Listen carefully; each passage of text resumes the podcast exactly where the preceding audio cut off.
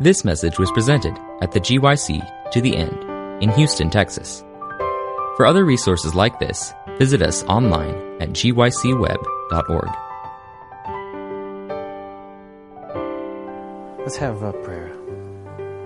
Our Father in heaven, what a wonderful privilege it is still to this day, 2,000 years later, to still talk about the righteousness of Christ.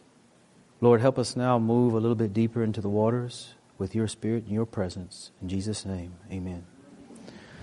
Now, in order for me to stay out of the ditches of righteousness by faith, and you notice I never introduce it as righteousness by faith, but this is what it is. I mean, the gospel is righteousness by faith. But when you moment you say, I'm going to be talking about righteousness by faith, you get into all the ditches. So to avoid that, when I put this together, I used Steps to Christ as my boundaries. Because in 1892, when this was written, she pulled it from different works, and because of all the controversies over it. And she said, these are the pillars right here. So she wrote this to keep us balanced and to get out of the different issues that the truth gets lost in.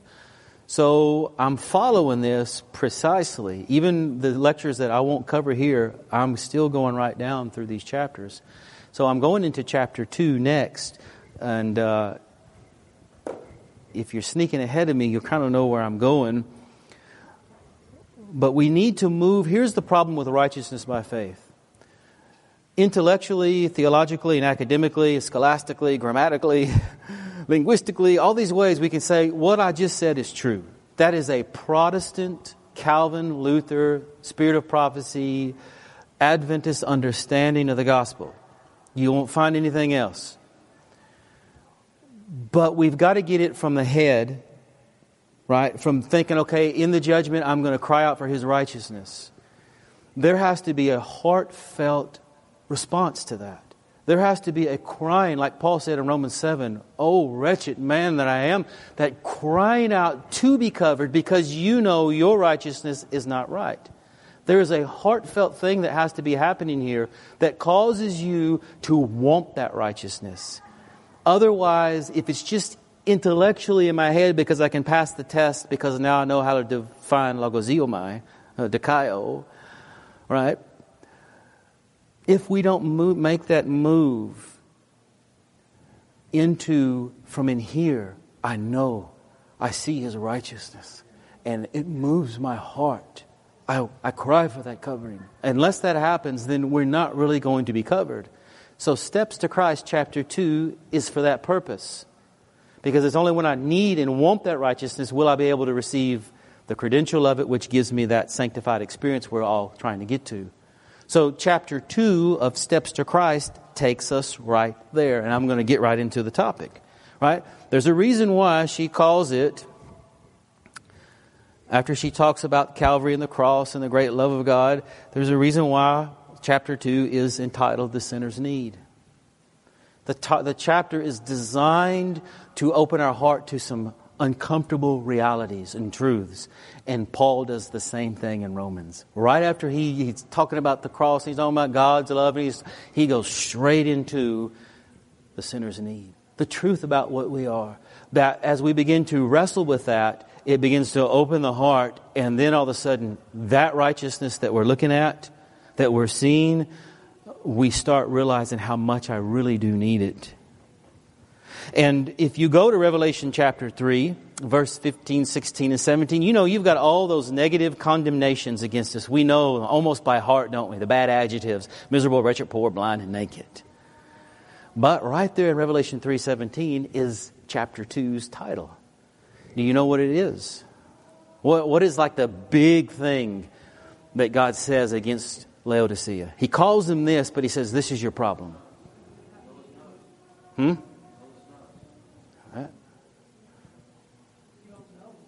Verse 17, we got to read it. What is there? Look at 17. It's what Steps to Christ chapter 2 is based on, Romans chapter 2. They have no what? They have no need. Because you say you have no need. And we let that just go right over my head. But the entire chapter, Steps to Christ, is based on it. Romans 2 and 3 and 4 are based on it. And God at the end of time says, hey, this is the huge problem. They don't know they have a need. So Paul is going to bring us back and the Gospels and actually all the Old Testament. The prophets were always trying to get the people to confess this and to understand that. And in today's society, we have an enlightened Adventist body that are on the road to spiritual heights, and we are growing and we are becoming. I mean, look, we are a church that teaches a good message on sanctification. No problem. But when we can get too caught up in sanctification, and that can become a problem, because then we can start to feeling above our raising. So I'm going to start with this quote from a book called Heavenly Places. Listen to this. Only by the light shining from the cross of Calvary can we know to what depths of sin and degradation the human race has fallen through sin. Only by the length of the chain let down from heaven to draw us up again can we know the depths to which we have sunk. And it is only by keeping the unseen realities in view that we can understand anything of the wonderful theme of redemption. If we could compare, in another place she says this, if we can compare ourselves to Adam in his purity, the race would be unrecognizable today. And that was in 1840s. And when you think about this statement, it is powerful. What kind of condition did mankind find themselves in that would cause Christ to become a child, to become a seed, to become a man, to become a human to save us? And even more condemning is the fact that it doesn't bother me no more. The fact that when I hear the story of Calvary, when I hear the cross, when I read Desire of Ages, I read it, it's like I'm reading a book of literature and it doesn't touch my heart. There's something wrong when I don't weep over Calvary no more. There's something wrong. And what is wrong is what chapter 2 is all about. And it's something that we've got to get to. If we can confess and admit and understand, man, now we're on our road to taking the third step. It's a great biblical truth that we're messed up from the floor up. And Job understood that, right? One of the great men of the Bible, the oldest piece of written literature that we have is Job chapter 14 and in verse 4. When God comes down and confronts him after his complaining, he says in verse 4 of chapter 14, who can bring a clean thing out of an unclean? Because I get it, Lord. I'm nothing. In Romans 7 verse 18, that great dictum of Paul. For I know that good itself does not dwell in me. That is my sinful nature. For I have the desire to do what is good, but I cannot carry it out. Jeremiah, the great weeping prophet. For 1,500 years, he had studied the history of his people. All the beautiful things that God did, delivered them magnificently. Manna, thunder from the mountain, his own voice, the plagues, the fire at night and the cloud during the day and his voice. And yet, 1,500 years, Jeremiah weeps. Because his people, even in the light of God's own presence, still can't get it right. And he says, for the heart is deceitful above all things. Who can know it? That's how he sums it up. Isaiah, the great gospel prophet, when he was confronted with an image of God, who is more righteous than Isaiah? And this is what he said of himself. Then said I, woe is me, for I am undone, because I am a man of unclean lips, and I dwell in the midst of a people of unclean lips. For my eyes have seen the King, the Lord of hosts. He took one look at the glory of God and said, I can't go there. Daniel chapter 9. Who could be more righteous than Daniel? Who could be more perfect in his character and being than Daniel? In that great prayer, chapter 9, right before God reveals to him the 2,300-year vision, Daniel says this, O Lord, righteousness belongs to you, but to us, shame of face. To us, including me, Daniel, shame of face is all that I can stand in your presence. You alone belongs righteousness. In Revelation 3:17, we read it. That is the condition of mankind, even the very best of us. And yet at nearly every session at Newstart, at least every other session at Newstart, when I do this lecture, someone will come to me. I had a lady who came to me the first time. Probably the second time I gave this lecture, this woman came to me and she said, you were doing pretty good until now. She says, you made me feel like a dirty, rotten sinner. And I went, I didn't say it, but I was thinking, well, you are. And then she gave me this litany of things, and I'm feeling her. I know what she's trying to say. And she used to give me this litany of things that she does, and she was raised in the church, and she goes, I'm a pretty good person. I don't feel what you feel, and I'm thinking, that's the problem. You really are not in touch with what we are, even in a very ontological reality of myself. Not just, you know, my life that you see, but the very reality of humanity, of what we are in the eyes of God. Job had it right. When he wrote this in Job chapter 9, listen, it's one of these strange things that he says, but he's really honest about it. You know, this is where he's really in his agony. Job chapter 9, verse 20. I love this. He says, though I were righteous, my own mouth would condemn me. Though I were blameless, it would prove me perverse. And then he says this, I am blameless, yet I do not know myself. Hey, you know what he's saying? Like, hey, I am a righteous guy. I am doing good things. I haven't sinned against no one, but I'm not a good guy. I mean, that's what Job is saying. Like, I'm a good guy. I'm a preacher. I'm always praying. I'm always studying my Bible. I mean, I'm constantly praying for someone, giving counseling to someone. I'm out there preaching. I preached 70 times in the last 3 months. 70. I mean, I'm constantly, but I'm not a good guy. I understand what the Scripture is trying to tell me because I've experienced in my own life. And this is what Paul is trying to say. He's trying to get people to believe from the beginning the truth. Because until you understand the truth, until you see yourself in your truest light, you can never see God in His true light. As long as we think that we're pretty good people, we will never see what God has really done for us. And so Paul is trying to rip away that charade right off in Romans chapter 1. And he's talking about the dirty, rotten sinners, the Gentiles, the Romans, the Greeks. And he's just completely lambasting them in these chapters. Chapter 1, verse 19 and or 29 through 31. Listen to what he says. It's pretty cruel.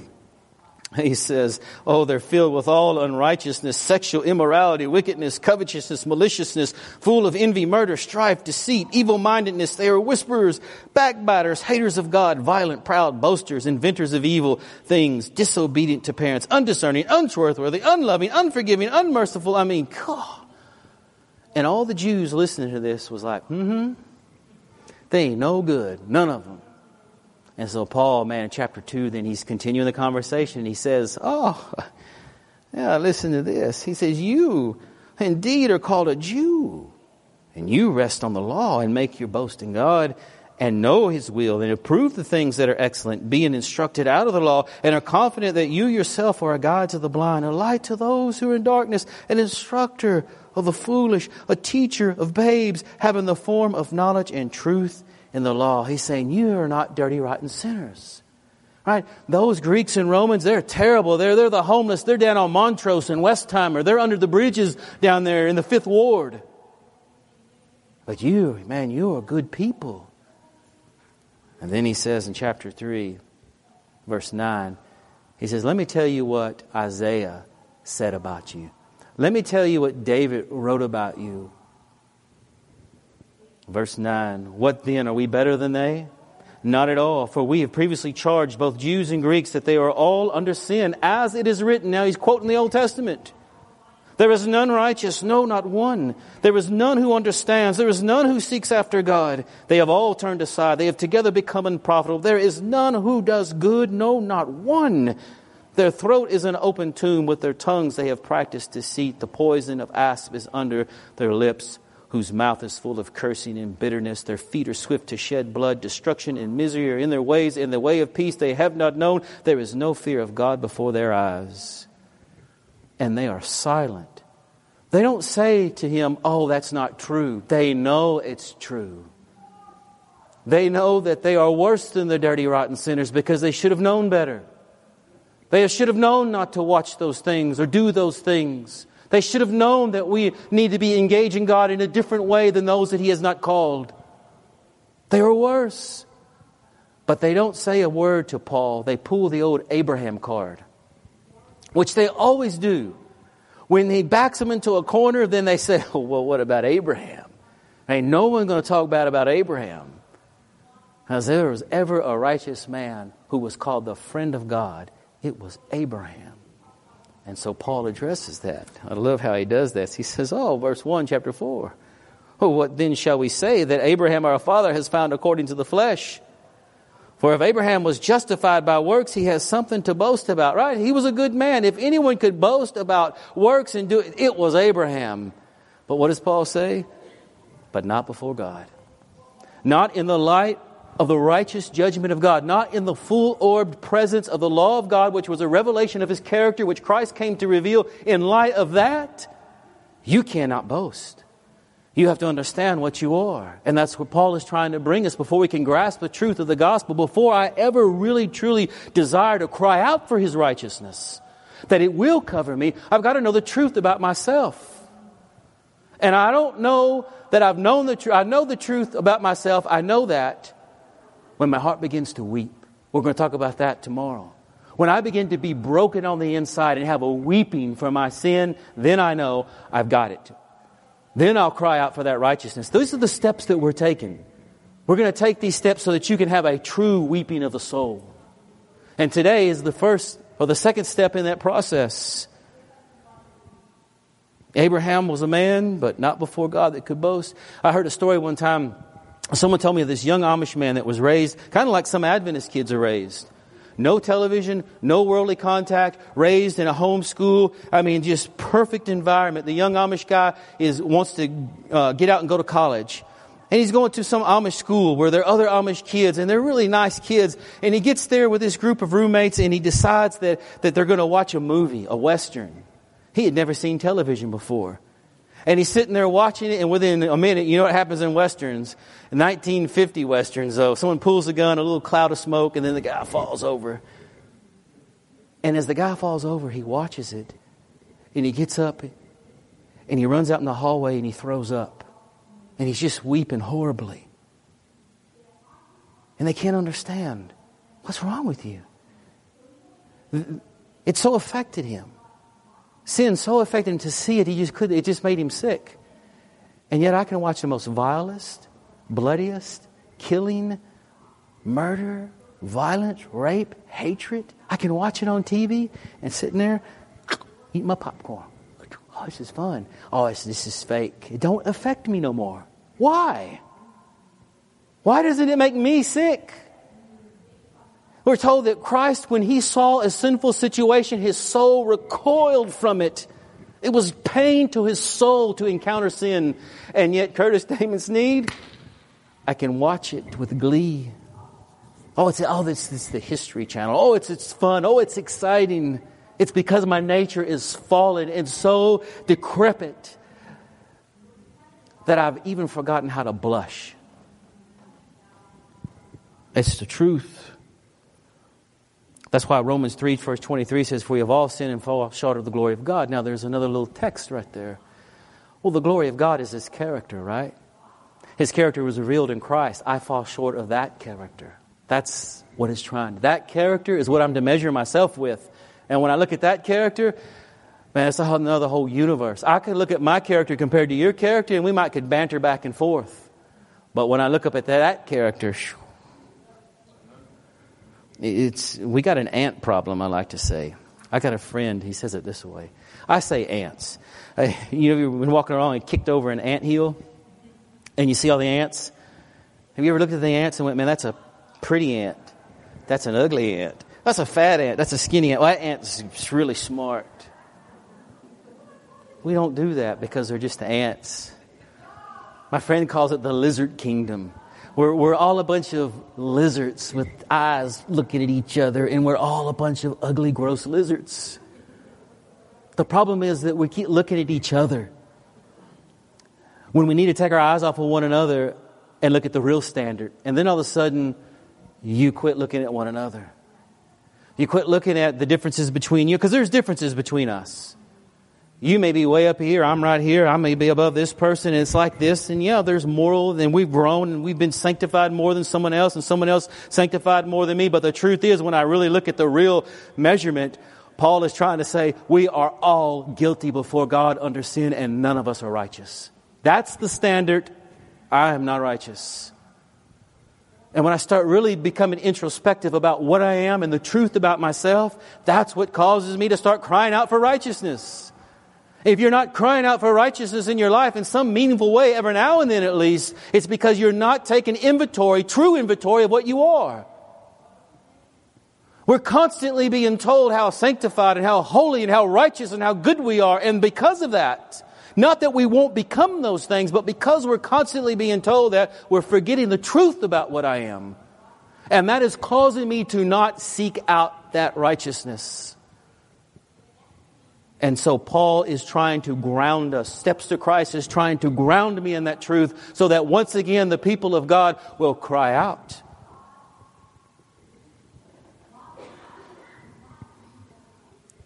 One ray of the glory of God, one gleam of the purity of Christ, penetrating the soul, makes every spot of defilement painfully distinct and lays bare the deformity and defects of the human character. Now that is what happens as I look at that righteousness. It's not just a theology, right? I can't just say, oh, I'm looking at that righteousness, it's been given to me. No, as I look at Christ, I'm looking at righteousness. When I look at Desire of Ages, when I look at the Gospels, when I see how he lived his life, when I see how he prayed, how he forgave, how he cared, how he sacrificed, that is righteousness. And as I look at it, I say, I'm not like that. I am not righteous. That's why I need his righteousness. But we'll talk about later, the paradox is I'll start becoming righteous. But the way to get there is this. This is the way to get there. I love what Martin Luther said. I am more afraid of my own heart than of the Pope and all his cardinals. Amen. He understood. You know, when I was at the tender age of 18, I remember I got married. I ran off to Biloxi, Mississippi. Only place in the lower southern states, out of 32 states, that you could get married through a loophole.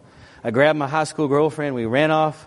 We went to Mississippi. We got married, and I'm sitting there in front of the Justice of the Peace. And she said, Curtis Damon Snead, do you take this woman to be your lawfully wedded wife, to love and to cherish? And I was like, oh, yes.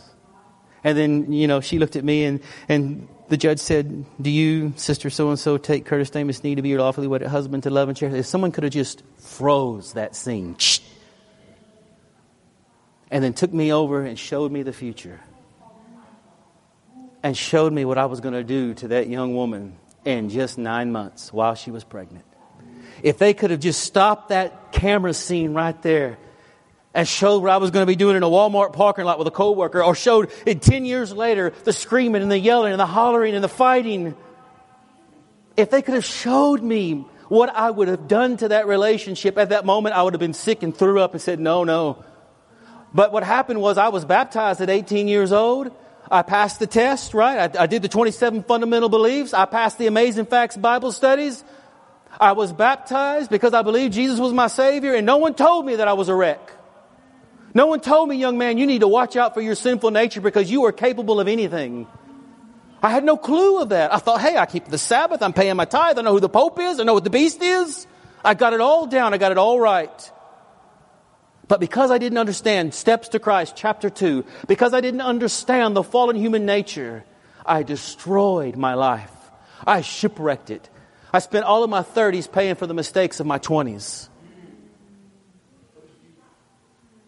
You must understand the sinner's need. If you can get there, man, you can save yourself a lot of misery. If I would have known that and cried out for that righteousness to cover me, that righteousness also would have affected me and changed me. But I didn't know it. The truth is, Caesarea had it right. The human family are natural-born God-killers. That's what we are. We are part of that race of beings that could do that. That is the truth. And because of that, I've learned one thing in 50 years, and it's this.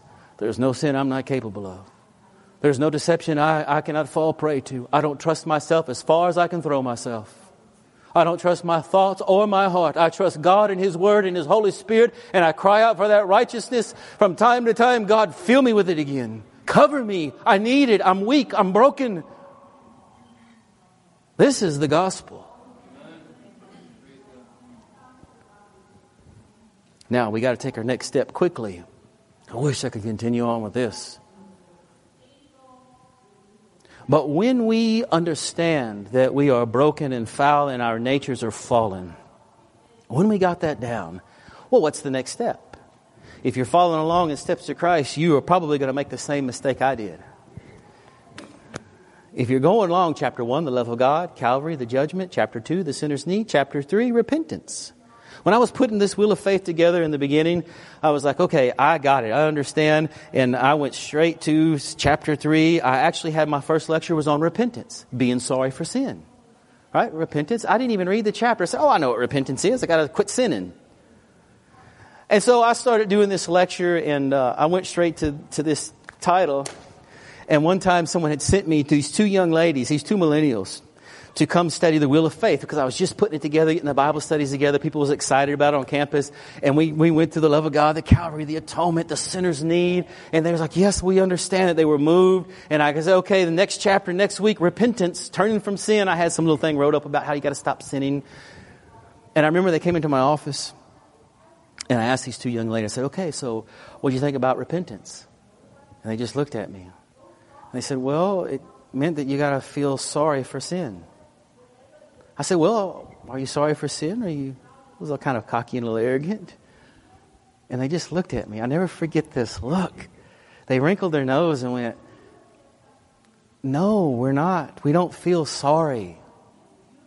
I said, well, you know you got sin in your life, right? Well, probably, yeah, but we don't feel sorry for it. Like the chapter said. The chapter said there's got to be a brokenness, a contrition.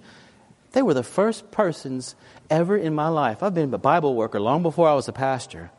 And I have given thousands of Bible studies. And I have never had anyone tell me they're not sorry for sin. And it threw me. I was flabbergasted. I was like, what do you mean you don't feel sorry for sin? They said, no, we don't feel sorry. But they were being honest. The chapter is powerful because it has everything to do with this step. And I was like, well, you got to be sorry anyway. That's what I told them. I said, you got to be sorry anyway. And I didn't realize what I was leading them into, which is going to be tomorrow morning's topic.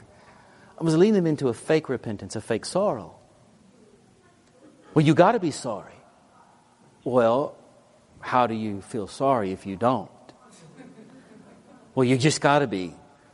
And I learned this as a kid, and you think about it, it's true. I had a little brother. And he was a year younger than me. Then we had a little brother that came along. I was like 10. He was 2. And we became his indentured servants. Man, my mother was always making us take Travis along with us. You take Travis with you. So she fooled around and thought she was going to help us out and bought him one of those cozy coupes, those big plastic cars. And so we were the motors for it. We had to push him all around the yard, everywhere we went, push Travis. So we got tired of that. One day we decided to give him a real ride. We got our bicycles and tied some ropes to them. And tied to the handle. I know all the mothers always do this. They're like, oh, and we tied to the handles of this car. And we started on the road pedaling those bikes. And we was dragging him behind. And he was having such a fine time. And we got bored. And we said, okay, Travis, pick your feet up. We're going to pick it up. And we started, standing on those bicycles. And they're going back and forth. And he's holding on. And he starts to squall, crying out. Ah! And about the time we passed in front of my mother's house, she hears him crying, and she runs out in that front yard, and we hit a chug hole right in the driveway, and that little car flips. It hits, and he slides out on the ground, and he's scraped up, and he's crying, and Mama runs out there and picks him up, and she looks at us, and she says, you say you're sorry to your little brother.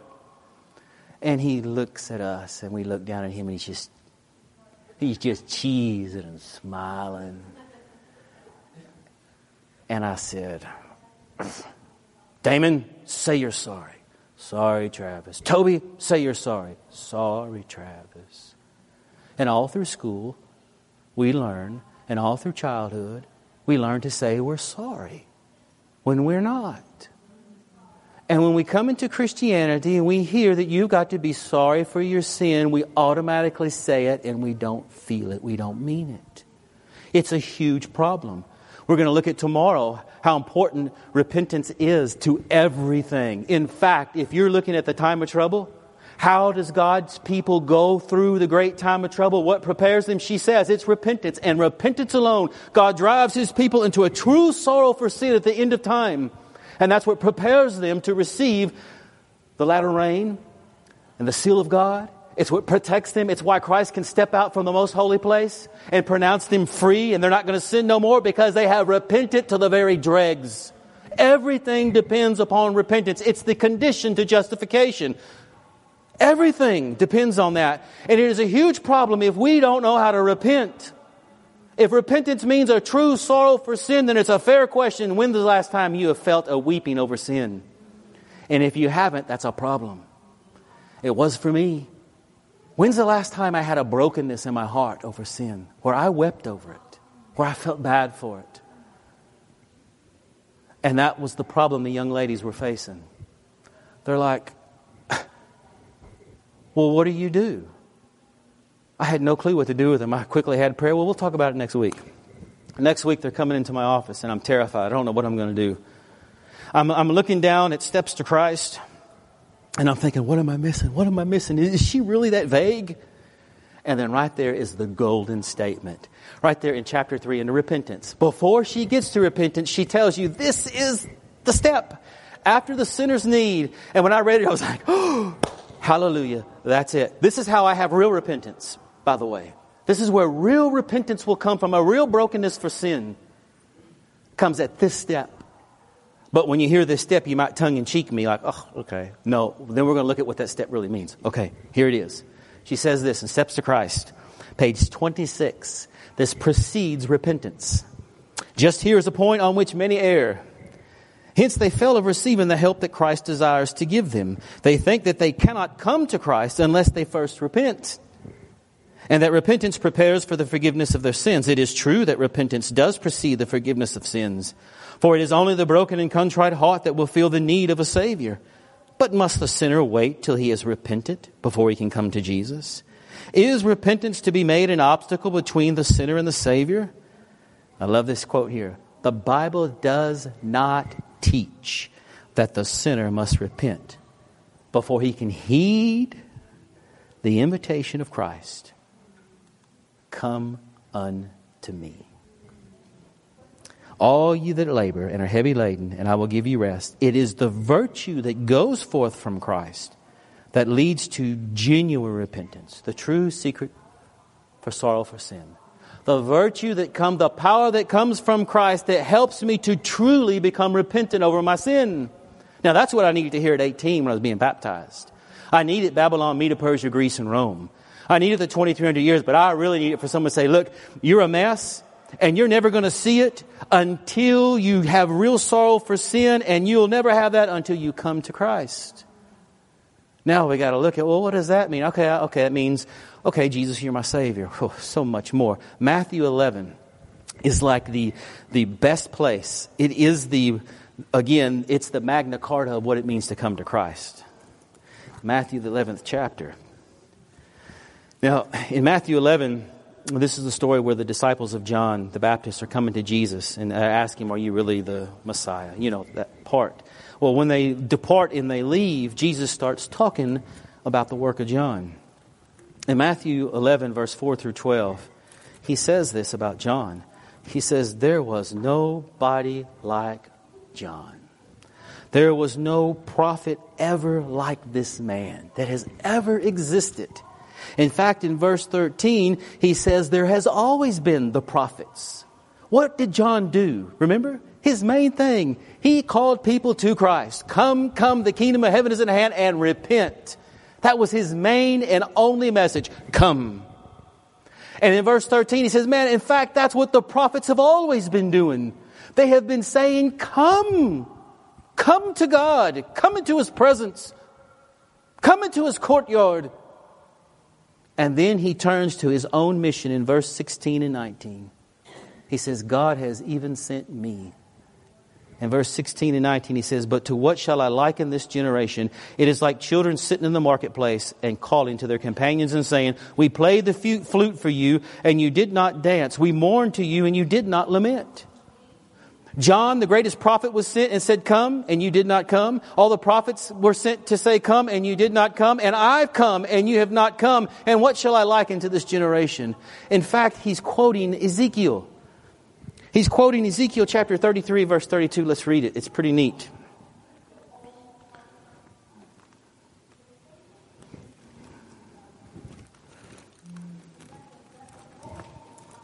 And it's interesting where this came from. Ezekiel 33, verse 32, it's a verbatim quote. Indeed, you are to them as a very lovely song of one who has a pleasant voice and can play well on an instrument, for they hear your words, but they do not do them. Now, it's interesting that at the time of Ezekiel, there was a Greek set of stories called Aesop fables. And one of them was called The Fisherman and the Flute. And in The Fisherman and the Flute, there is a fisherman that doesn't like to fish. So he desires a way to do it different, and he takes his flute and he comes up to the water's edge and he plays a beautiful song on his flute. We're not sure if Ezekiel borrowed it from him or he borrowed it from Ezekiel. But he's playing on his flute and the fish won't come to his music. So he goes and he gets a net. He throws it out. He drags the fish up on shore and he looks at him. He says, "Now you'll dance. You'll come to me of your own accord, or you will come to me by force." And that's exactly what Jesus says in the next few verses. He says he begins to upbraid the cities. If the works done in you would have been done in Sodom and Gomorrah, they would have repented in sackcloth and ashes long ago. In other words, the moral of the story in Ezekiel, the moral of the story in Jesus is you'll dance now or you'll dance later. You can come to me of your own accord now and I will help you and I will save you, or you will come on that final day in the judgment when all men are brought before me. And every man will have to give an account to the way that he lived. And so what does Jesus do in Matthew 11, verse 28? He does what he has always done through the prophets, through John, through his own ministry. In verse 28, one more time, he cries out and he says the only thing that needs to be said. Come unto me. Come. You have a need. You know what you are. You know the truth. You know the judgment. You come. I know that you're not repentant, that you're not sorry for your sin. You cannot feel sorry for your sin in your own strength. You must come to me before you can feel a true sorrow for sin. And I will give you rest. In context of the chapter, I will give you rest. I will teach you to truly be repentant. I will come into your life and bring you a true sorrow for sin. I will come into your life that will lead to a real justification, which will lead to a true and deep and powerful sanctification, which will be seen in all the world as works. I'm telling you what the generation of Seventh-day Adventists need today, more than they need anything else. What our young people need to hear at this session, more than anything else, is how to become repentant over sin. And this is the step that leads to it. Well, what does it mean to come to Christ? The next few verses tells us in verse 29 and 30. Now here we go. We're going to get particular. Take my yoke upon you and learn from me, for I am gentle and lowly in heart, and you will find rest for your souls. Come to me means to take upon myself his yoke. Well, in the Old Testament, a yoke was a wooden instrument that bound two animals together. And in this context, also, a yoke was a set of teachings that a rabbi had. It was called his yoke, his teachings. Jesus is saying, look, if you want to come to me, if you want to have a real sorrow for sin, you got to first come to me. But coming to me means taking my yoke, taking my teachings. You're going to agree to sign up on the program. And it doesn't mean anything else. You cannot be a follower of Christ. You cannot come to him and be saved and then try to walk with someone else's yoke. You can't walk with the yoke of the world. To be a disciple of Christ means to follow in his footsteps, to live as he lived. And you cannot do that of your own accord. You cannot live like Christ in the New Testament until you've come to him. But coming to him means you want to live like him. And then he'll bring the power of true repentance in your life that will convict you of sins and show you where you need to change and things you need to add to your life. But coming to him, well, I guess I could explain it best this way. For me, what it meant, I had this old horse. And this old horse's name was Dolly. And Dolly was a horse that I bought for $500. Never buy a $500 horse. The guy came and dropped her off at my house and quickly took the money, left me this bit and bridle and a 15-foot long lead rope. I didn't understand why the lead rope was so long until he left. I learned later, when I went to put this bit and bridle on her, and the moment I picked it out and shook it like that, she took off running. The lead rope was so that you could trick her and step on it and then pull her to put the bit and bridle in. The bit and bridle was a very difficult thing for this horse. She hated it. I'd get it up to her mouth, and I was trying to get all of this over the top of her withers and get the curb chain on, and she would just grit her teeth. She would do her head. Finally, I called her friend. I said, man, what do I do? He says, oh, grab her behind her. Her jaw's right there, and squeeze, and she'll open up. So I squeeze, and she'd open it up, and she'd fight me, and this was the kind of ordeal. I was so mad at this horse. I was so frustrated. I didn't want to ride her. Every time I got on this horse, it was a battle to put this bit and bridle in. Well, one day I decided that I got to do something different. One day I decided that, I got to try something else. So I decided to hide it behind my back. I went and got some sweet feed, took that sweet feed, and I held it up out like this, and I said, come on, girl. Come on, Dolly. And she'd put that head down, and she'd smell, and she'd clop up to me. And she had those velvety horse lips. You could feel them. And she'd start eating. And I'd pull this out. I'd say, it's okay, girl. Come on. Come on. It's okay. And she looked at me. I never forget the first day it happened. She just opened her mouth up. She put that bit in. And I got the bridle on. Got on her. Rode her like magic. Do you know what she did? What this bit and bridle represented? As she came to me, this represented control. She gave me control. Coming to Christ is giving him control. Absolute control. So that he can show up and show you what repentance has got to look like. It must look like this. So that you'll have a real desire for righteousness. So that you will cry out for it. So that you will be filled with the Spirit. But it starts here. You have a need. If you know that you have a sinner's need. If you know what I've said is true. Then coming to Christ is literally nothing more than coming under his yoke of discipleship and giving him control in all areas of your life. You can't ever tell a rabbi, I'm really going to eat the way... I see what you're eating, but it's not for me. I gotta eat something else. Oh, I see the way you're dressing, but boy, these boots look good. Oh, no, I see what you're reading, but I got some TV to watch. Oh, I know where you're going, but I got other stuff to take care of right now. You can never do that to a rabbi. He'll say, you know what, go back, practice the family trade, go on. You're not ready for me. When you come to Christ, you've got to know what it means. It's best to say, I'm not going to come to him and be out in the world and come later than to think that you're coming to him and become lukewarm. To come to him means to accept what he says for your life. Who to marry, where to go to school, what kind of job, missions or not, or fields or careers or colleges, what to eat, what to wear, how to walk, how to look, how to talk. It's all his dictation. That's what it means to come to him. And if you'll do that, though, the promise is a powerful, real repentance for sin will come into the life. And everything else that we're going to be talking about on this wheel, it really begins here. This is actually your step. We've talked about what he has done. When the first time I came to Christ, this is sad. I was 28, baptized at 18. 10 years, life a miserable wreck. Miserable wreck. One Sabbath morning, I walked out on my back porch. And I remember looking at the field that I just finished putting the fence up and putting this gate in. And I looked at it and I said, I want to build I wanted to have another set of horses and have a farrier service. And I started looking at this and I said, I need to clear these out and I need to do this. And I remember having this feeling of exhaustion came up. I've been working 10 years on this little piece of property. And I remember saying, God, why isn't it enough? Why am I excited about Sabbath? Why is my Sabbath school lesson not done? Why haven't I prayed? I started thinking about all these big picture things.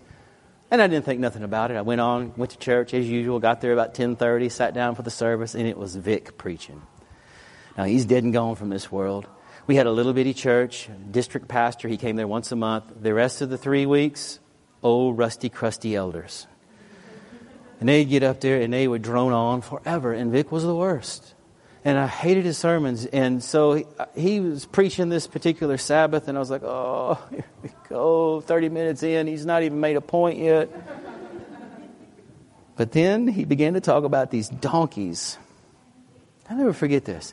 He began to talk about these donkeys, and that when they get fearful and they're scared and they're, you know, different problems, they'll get in a circle and start kicking one another. And he started saying that when we are afraid or when we're asking questions or when we're not settled, we're like that. We're kicking ourselves. And then he made this thing. He says, you need to come to Christ. And he gave a sermon very similar to this about what it means to come. And I'd never heard anyone in 10 years say, come to Christ. That's what the Baptists do, right? The Baptists give the altar calls to come to Christ. We know who Jesus is. We got faith. We believe. We got all this other prophecy and stuff. Never heard. You need to come. And come means to become a follower. And you're not a follower. You're a believer in a lot of good things. You got a lot of doctrinal understandings. Man, at that age, I could recite the three angels' message word by word from verse 6 through verse 14. I could proof text anybody under the table on the Sabbath, the state of the dead, the law. I knew all about 1844. I could tell you about Babylon, Medo-Persia, Greece, and Rome, and the toes, and the statues, but I had never come to Christ. That's why my life was a shipwreck, because I had no sorrow for sin. And I never forget when he gave the call. His wife was in cahoots. She went over to the piano, began to play, just as I am. And this time, I was terrified. I was terrified at the message. I was afraid she was going to quit playing. And I felt like something magical was happening. Something was passing. Something was going on. I felt a stir in my heart. And all of a sudden, like in the book of Genesis, where the angels just grab Lot's family, I just stood up. Whop. I didn't know what. I just stood up. I still to this day think I just stood up and looked around, and my wife looked at me in the church. No one ever responds to that stuff. I stood up, and then what's worse, I stood up and I started walking down the center aisle, and I began to weep. Oh man. I remember the head elder, he stood up and he put his arm around me, and they just stood there with me. And I came to Christ for the first time. And all those years of theology could not have matched that one moment. Now, what would follow next is very important. I want to read this quote to you first. Steps to Christ, page 26. We can no more repent without the Spirit of Christ to awaken the conscience than we can be pardoned without Christ. Christ is the source of every right impulse. He is the only one that can implant in the heart enmity against sin. Every desire for truth and purity, every conviction of our own sinfulness is an evidence that His Spirit is moving upon the hearts. I could not repent. I had no chance of it. I had nothing but a damnation mindset because I didn't know how to repent. I didn't know how to be sorry for sin. But when I came to Christ, I thought I was there. I was like, wow, man, this is what the Baptists are talking about. Come to Christ. I felt my tears. There was something going on. And then that night, that Saturday night, was the worst fight me and my first wife ever got into. It was horrible. It became physical. One of the first times it ever turned physical. Grabbing, slapping, squeezing. And she yelled at me, get out! I'm done with you. I want a divorce. I packed my stuff up. I was living in Louisiana. I went 4 hours back west towards Houston, moved in with my mother. And that night I was thinking, God, I just come to you.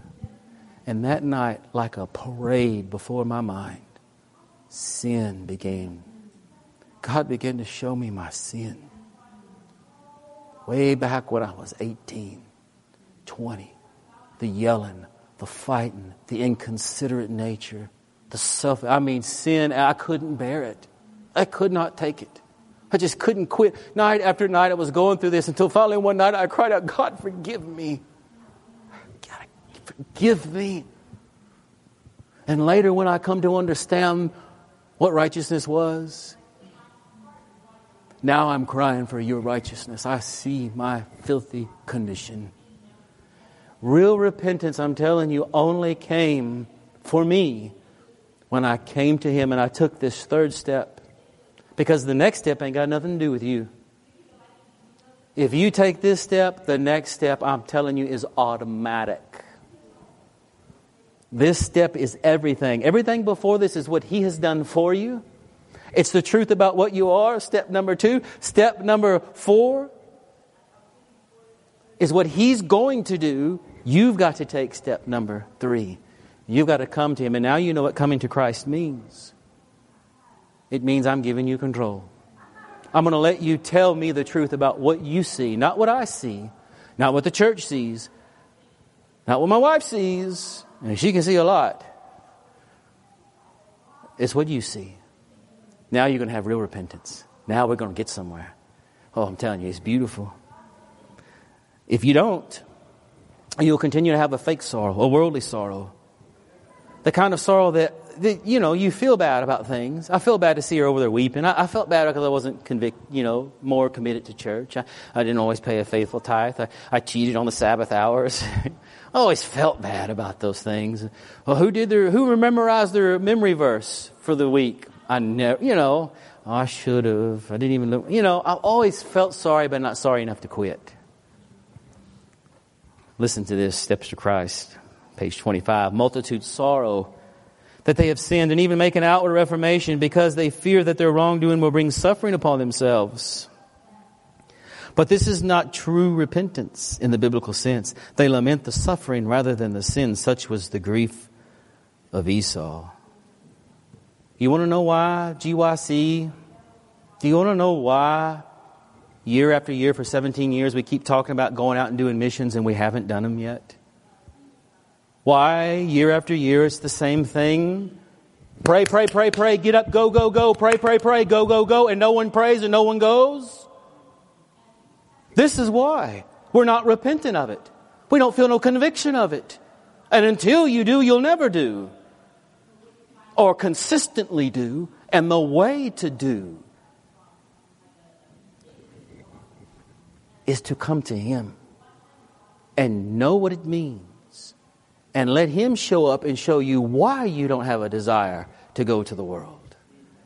And then when you feel that and you repent of that, and you cry out for His covering from... Now the Holy Spirit, we're going to look at tomorrow, can show up and start doing some unbelievable thing. That's what the church needs. That's why the message of justification by faith is always talked about. Sanctification is not left out. But any time there's a movement, the message that goes into the world like fire in the stubble, justification by faith. That's these steps that we're talking about. So it's all included in this topic. What leads the remnant into being the 144,000? Justification by faith. These steps that we're talking about. What prepares them for the time of trouble? What causes the great Advent shaking? It's all justification by faith, which always leads to sanctification. But these are the steps that lead to that powerful feeling we're waiting for. Listen to what 2 Corinthians says, chapter 7, verse 9 through 11. We're going to bring it on home here in a second. About fake sorrow and true sorrow. Which one do you want? Listen to what Paul says. Beautiful. 2 Corinthians chapter 7, verse 9 through 11. Now I rejoice not that you were made sorry, but that you sorrowed to repentance. For you were made sorry after a godly manner, that you might receive damage by us in nothing. For godly sorrow worketh repentance to salvation, not to be repented of. In other words, a sorrow that's worth something. A sorrow that you don't have to be sorry that you really weren't sorry about. Real repentance creates real sorrow, he's saying. But the sorrow of the world worketh death. For behold, this selfsame thing that you sorrowed after a godly sort, what carefulness it wrought in you, what clearing of yourselves, what indignation, what fear, what vehement desire, what zeal, what revenge in all things you have approved yourselves to be clear in this matter. Do you see the difference? A worldly sorrow will make you feel bad, but it will destroy your life. I have a shipwrecked life, estranged from my children. Terrible witness of my life. Why? Because I had a worldly sorrow that could not change me. But when I began with a godly sorrow, what zeal, what vehemence, what desire, what clearing of myself, what change came about in my life when I truly began to repent. You got to understand that is the secret for success at GYC. So long before Peter ever says in Acts chapter 2, when the gospel is laid out in those little verses 36, 37, 38 so beautifully, well, we're going to start on that tomorrow. But long before he ever starts with the word repent, he's quoting in Acts 2 verse 21 a quote. In Acts chapter 2 verse 21, Peter reminds them of what they must do at this moment in their life, because he's been presenting the gospel.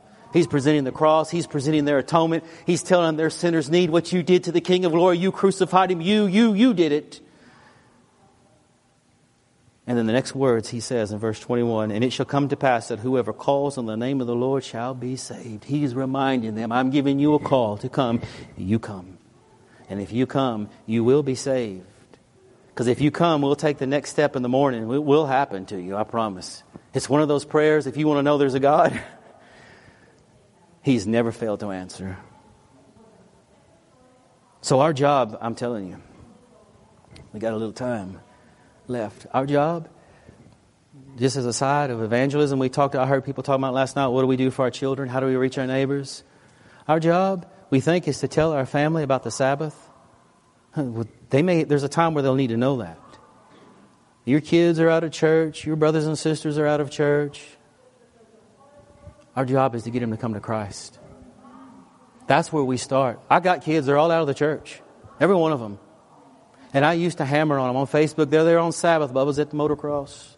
There is a Sabbath. My daughter's out at the fair.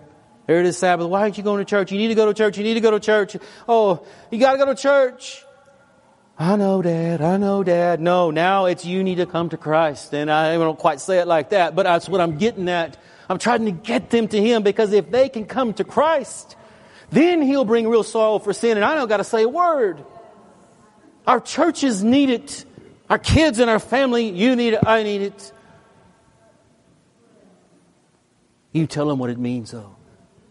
And you truth, look, the man said last night, it's true. You come as you are. Don't worry about the Sabbath. Don't worry about your hair. Don't worry about what you're eating. Don't worry about the way you're dressed. Don't just come. Will you just come? Well, what does it mean to come, Dad? It means you want to follow him. You want to live like him. You want to. He'll help you. Do you want to do that? No. Okay. Leave him alone. If you don't want to do that, it's best to walk out of here from right now and say, I'm not ready to come to Christ. But if you are ready to come, know what it means and be ready for the next step, because it's a ride. And we must come to him continually. It's not, I use this as a teaching tool. It's not just we come every day. Every morning I wake up, I'm coming back to his presence and saying, Lord, I'm coming again. I know what it means. Well, the next step usually always follows. When I was a kid, I remember watching those great Billy Graham crusades. And before I was biased against some of our religious friends, I remember being so impressed. It touched me so much. I was just a young man, and you remember how Billy Graham used to end every sermon. He used to look up into the stands, and there'd be thousands of people in those stadiums. And what would he say? You come. You come. You come to Christ right now. And I remember watching one of those sessions where they just began to come down out of the stands. The bikers, the rednecks, the hippies, the cowboys, the yuppies, the black, the white, the yellow, the brown. They were all down from end zone to end zone, packed in there. Man, people arm in arm, just tears pouring down their face, because they had finally, for the first time in their life, come to Christ. There's a reason why the book of Revelation, in its last chapter, in verse 17, one of its few final moments, some of the last inkling words that God says to humanity before he closes the record. In verse 17, and the Spirit and the bride say, come. And let him who hears say, come. And let him who thirsts, come. Whoever desires, you come. All that I'm going to ask you as we close our time together is that you consider what that means. In Revelation 18:4, what is the message that we are to give to the world? Come. Come out of her, my people. But we got to tell them where to go to. Come to Christ. Let's have closing prayer. Just a few quiet moments together. I'm going to give you all another 8 minutes. And let's have prayer together. Our Father in heaven, Lord, we see this powerful step of coming to you. It has some meaning. Yeah, it's an intellectual choice. It's a decision. But we know what it means now. To put ourselves under your discipleship. To put the bit and bridle on. To give you control. So that you can show up and bring a real, true sorrow for sin that will free us and change us and transform us and empower us. We've got to take this step. And there are some here, Lord, I know that have not taken that step. Maybe out of ignorance. Maybe out of rebellion. Who knows? But right now, their heads are bowed. And all you are looking for is a simple yes. As a minister of the everlasting gospel, I have called them. And a great line of men and women down through the history. Lord, you have called them through my weak human voice, and I pray that if any in this moment, and their hearts say, yes, I'm coming to you. I pray that you would show up in their lives and we'll take that next step. And things will never be the same again for them. May you bless them, Lord, to this end. In Jesus' name, amen.